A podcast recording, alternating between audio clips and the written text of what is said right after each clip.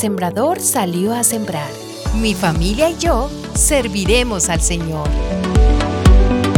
Seguramente has dicho alguna vez, con un aire de tristeza o de rabia, promesas, tan solo promesas. Eso suele ocurrir cuando alguien nos desilusiona o no cumple con sus palabras. Cuando se escucha al pueblo de Israel decir en Josué capítulo 24, versículo 16, el pueblo respondió, eso no pasará jamás, nosotros no abandonaremos al Señor por servir a otros dioses. Todo marchaba bien aparentemente, mas al seguir el rastro descubrimos numerosas evidencias de promesas, tan solo promesas. En Josué y su generación se observa una decidida obediencia a Dios, pero en la siguiente generación su compromiso era a medias.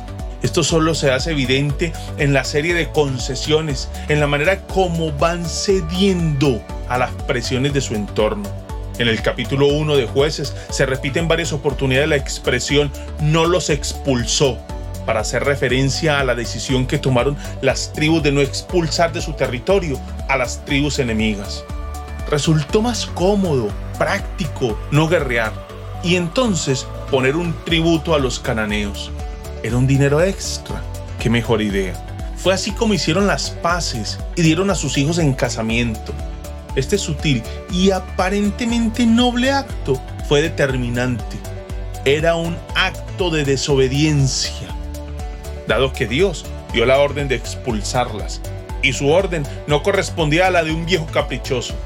Es por esto que leemos en el capítulo 2, versículos 10 al 12.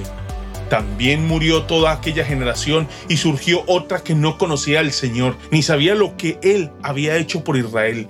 Esos israelitas hicieron lo que ofende al Señor y adoraron a los ídolos de Baal, abandonaron al Señor, Dios de sus padres, que los había sacado de Egipto, siguieron a otros dioses de los pueblos que los rodeaban y los adoraron, provocando así la ira del Señor.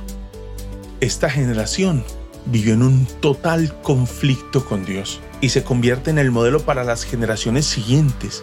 Es así como se aprecia como generación a generación se vive en una espiral descendente. Y está claramente descrito allí en el capítulo 2, versículo 19 del libro de Jueces.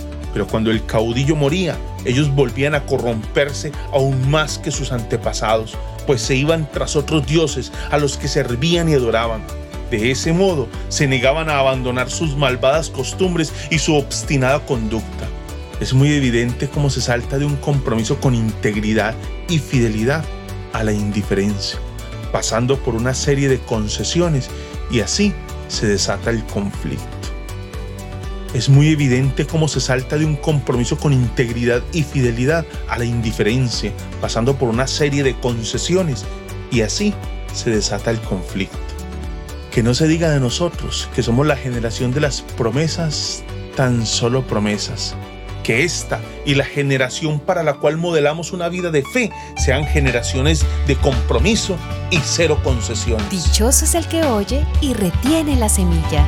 La Semilla del Día. La Semilla del Día es una producción de Iglesia Presbiteriana Cumberland.